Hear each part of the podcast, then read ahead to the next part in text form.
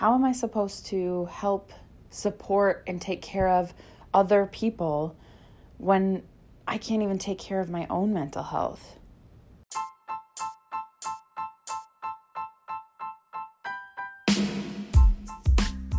Welcome to the Anxious Therapist Podcast. My name is Jacqueline and I am your host. I am a full time mental health therapist, online anxiety coach, and founder of Team Therapeutic Fitness. I am here to bring you raw, real, relatable content to remind you we are never alone. And today's episode is no different. If you work in a helping profession, in any capacity of the word, this is the episode for you because you're already here. You're already listening and subscribed to this podcast because you have some struggles with your mental health. And so today we are going to be talking about what does that look like to be in a helping role and have struggles ourselves. Are you ready? Let's do this.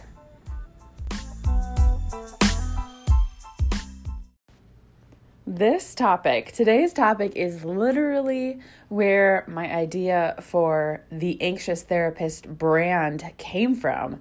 And the Anxious Therapist was an idea long before this podcast existed because I could not get over the fact that I was working in the mental health field. I was working as a therapist rocking an anxiety disorder. And I felt like such a hypocrite. Like, who am I to teach you how to deal with what's going on in your life when I'm a basket case, right? That is what I had told myself. That was the story that I created in my brain. And it was on a loop, you know? And so that is where the idea came from. It's a, what is that called? An oxymoron, right? to like be an anxious therapist and so I created it. It birthed the the podcast, which has completely blown my mind. You guys have blown my mind and become a really wonderful space, a safe community where we can come together a couple times a week and connect. Have deep conversations. Talk about things that nobody else is talking about. And that is what this is all about. And so, with today's episode, I want to know if you are in a helping profession, whatever capacity that may look like for you.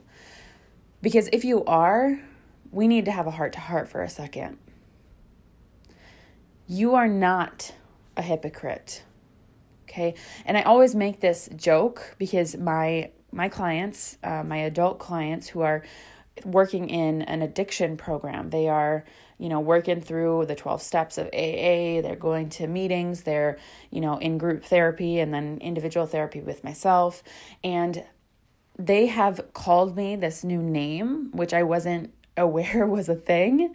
Uh, and they call me a normie because they know I'm not in recovery. And that's something that, you know, I chose to share with them that I am not, I do not identify as an addict, you know, despite what you guys know about my history of substance use, the fact that I was able to regulate and manage on my own does means that I'm not an addict, okay? And so I do not say that I'm in recovery. I let them know, no, I am not in recovery. And so they look at me, they look at the way I dress, they know I'm about to get married and rocking my life as a therapist. That's the extent of what they know about my life. And so they call me a normie because apparently I am more normal than they understand.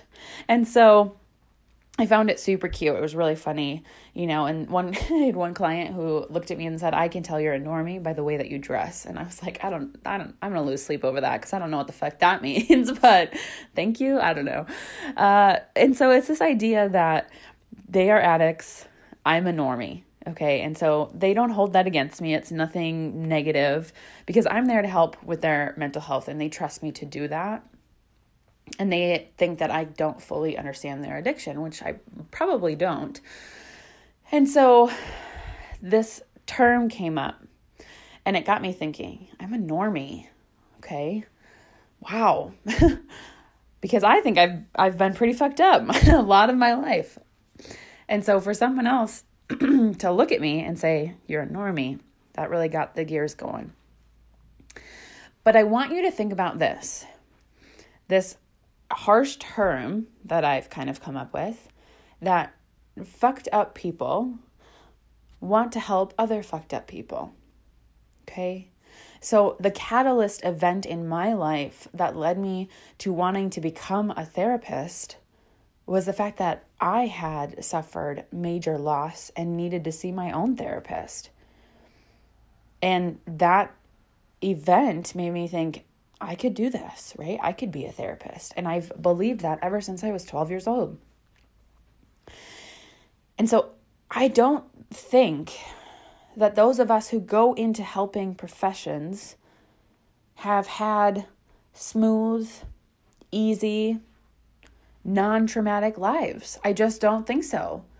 You know, all of my therapist friends, we've been through some shit. And most of us have seen our own therapists at some point. And so I think it's this idea that we understand the pain. We get where these people are coming from. We have that empathy because we've felt it in our own experience. And so we want to help make the lives of the people around us better, healthier, right? We want to bring wellness to them.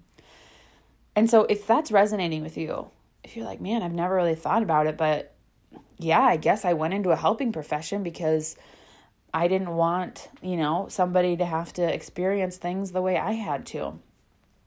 Think about the greatest advocates. Think about people who have been through something and then create an amazing cause because of it. So think about somebody who was wronged by the healthcare system and then they go on to make a foundation that now supports that so that it doesn't happen for other people. Think about a young baby, for example, who passes away from something traumatic and unknown. And now their family spends the rest of their lives bringing awareness, creating this foundation, this entire group of people to fundraise and have events and stuff so that people can learn about that and it doesn't have to happen to another family.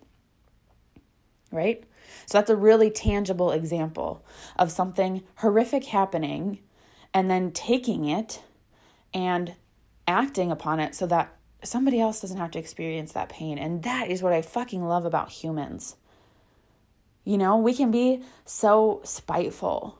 We can be so get caught in this comparison where, you know, like, um, for example, think about forgiving student debt and loans.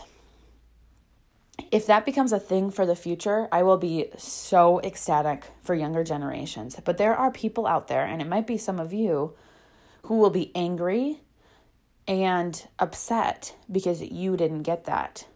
Let's try to be excited and happy for what we had to work for so that others could have better. Does that make sense? Like, I'm willing to be the person who paves a path so that everyone behind me has an easier time walking down the road. I'll cut through the brush, you know, I'll chop down trees, I'll smooth over any bumps in the road if that means that you can follow behind and have a little bit of an easier time. And I want you to think about that idea because you're in a helping profession and that's what you're doing in your job. But that is also true about life. Okay, that's true about this platform. I have decided to share my story, to be raw and real and relatable because someone has to. Someone has to start that path. And everyone listening to this, every time an episode resonates with you and you're like, yes, girl, preach it, sister, you're talking to my soul, I just paved the path for us so that we could start having this, these conversations and the, talking about these difficult things. That is what we do in our helping professions. We create space for people to exist in this cruel and hurtful and scary world and all we're trying to do is make it a little bit easier for them. So now that you know why you're in a helping profession, you probably have connected the dots and went, wow, yeah, that happened to me. That was the catalyst that launched me into the position that I'm in right now. and I love it, right? I used something that happened to me and I made it into something really great. So we've identified that. But how do we successfully work and live in a world where we are in a helping role, but we have our own shit? Okay, so how do we balance that? And I gotta just come at your life for a second and tell you stop pouring from an empty fucking cup. You're sitting there just holding it upside down, beating the shit out of it, waiting for that last drop. Like, I can give it, I can give this last drop to you. Let me just, I know there's some more in there. You're going about it backwards. It's this idea that the busier we are, the more fulfilled we must be, the more successful we must be. And it's not true. You staying so busy, working 80 hours a week, man, some of you on my timeline, I'm like, whoa, what what are you doing? Okay? You guys, I intentionally only work four days out of the week as a mental health therapist. I only work Monday through Thursday. And maybe you think that that's selfish. Maybe you think there are people out there who need me on Fridays. But that is how I refuel. I clean my house on Fridays. I run my errands on Fridays. I take baths on Fridays. I journal on Fridays. I create new programs on Fridays. I record podcast episodes on Fridays. I spend time with family and friends on Fridays. And if I weren't doing that, that's when burnout happens. That's when we start resenting our role in the helping profession. That's when we don't want to do it anymore. That's when we start looking for jobs at McDonald's because we can't take the emotional weight of being in a helping role. And so we're like, man, I just want to do something mindless. I just want to go work at a fast food chain, hand people their food, and then clock out for the day and not have to think about my job anymore. Okay, if you're feeling that way, you're pouring from an empty cup. You don't have a drop left to give other people because you think you are so brave and mighty you think that you're so strong because you can just go, go, go. You know, you can just pour into people all the time. You never have to slow down. But now it's catching up to you. You're exhausted, you're just tired. You're not sleeping at night, even though, man, all you want is to just close your eyes and just like shut it all out for a little bit. But even in sleep, you can't get peace. You're dreaming about work, you're having nightmares because your cup is so empty. When was the last time you went out with your friends and did something for just for fun? When was the last time you walked through Target mindlessly and not on a fucking mission? Like getting that loaf of bread was the last one on earth. You know? You're racing through life and you're not trying to slow down because when we slow down, our feelings catch up with us, our emotions catch up with us, and then we finally have to face them. We finally have to go, wow, I'm not fucking happy. And I'm really angry. I'm not sure why. I'm starting to resent my job, my partner, this life that I've I worked so fucking hard to get here and now I don't want any of it. But that's temporary run your glass so empty. You're driving around on E. You got nothing left to give. You're you're burning fumes. And so you got to figure out what the fuck you're going to do to fill that cup back up. You are meant to be in this helping profession. If your life path led you here, I truly believe you're meant to be in it. And you can find it so fulfilling and it can be your life's work and passion, but not if your cup is empty. So you got to sit down and take a long, hard look in the mirror and go, what am I going to do here? What am I going to do to address my needs and take care of me first? No more. It's not it's not brave and inspiring and you know, so great of you to put yourself on the back burner. Fuck that. It is 2020. We know better, so we're doing better. That we're I would rather give my full self to the people around me because I took the time to put me first, right? I took almost 2 weeks off of work, 2 weeks away from my clients because I needed time. I wanted to be at home with my family for the holidays. And I needed time to sleep in and sit around my Christmas tree and do what was best for me so that I wasn't sitting at work going, I don't want to fucking be here. And half there with my clients who need my full attention and they deserve it. So it's not super inspiring when you burn yourself out and you work super fucking hard and you go well you, you know you everyone's asking how you doing you know how's the work going and you're like yeah it's great you know I, it's awesome i love it i'm just like i work you know 50 60 hours a week and i'm not sleeping great and you know whatever but you are doing the you, people you work with your clients your patients your whoever your customers a disservice because you are giving them half of you, a quarter of you. You're not fully present. If you sit at work every day and all you can think about is going home, going to bed, getting in the shower, eating, right? Something is wrong. And that is on you to address that. That is on you to take a fucking day off. Listen, I know we've talked about this before, but your job would replace you tomorrow if you didn't show up. Okay? So stop killing yourself for someone who's not looking out for you. You get to do this life once. No more. Move the fuck up to the front burner and start taking care of yourself. And this doesn't just happen by taking a day off. I'm gonna take a day off. I'm gonna lay in bed all day. I'm gonna watch Netflix. No, that's not what the fuck I'm talking about, you guys. This is intentional hard work. Okay, all right, 2020, I see you.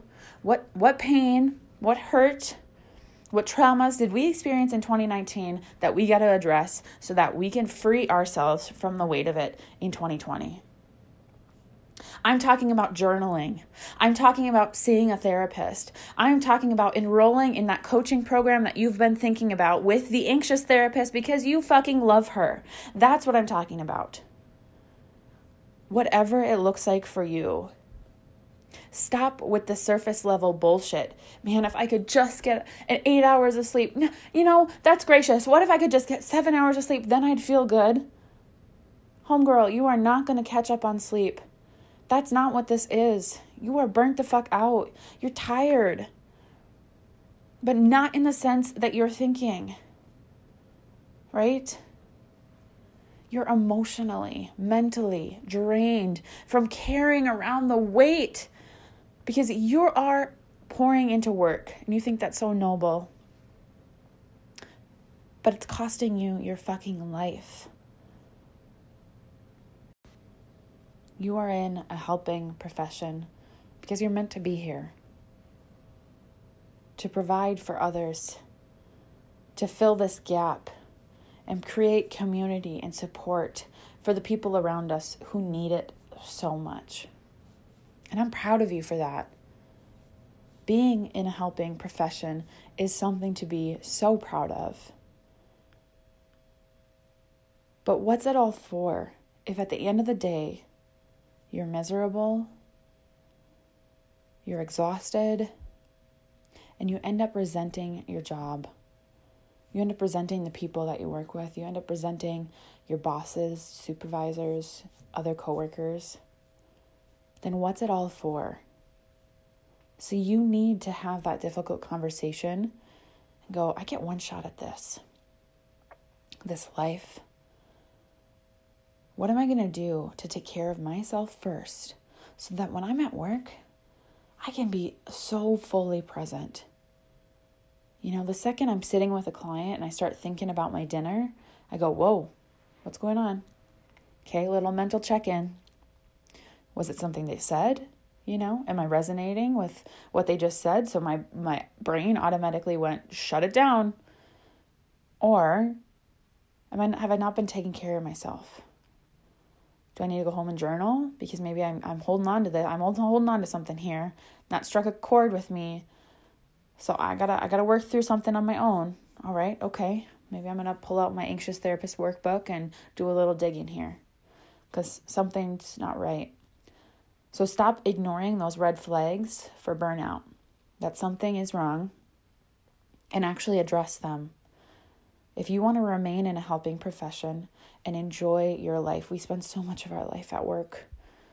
We may as well enjoy it.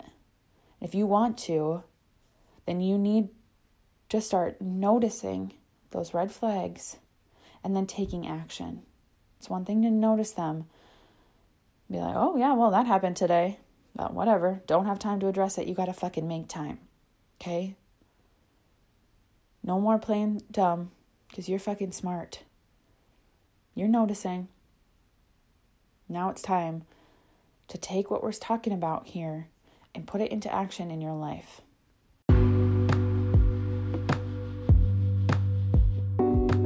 Woo! If you are in a helping profession, I came at your fucking life today. As much as I would love to apologize, I know you needed to hear this message. Thank you for the work that you do. Thank you for being who you are.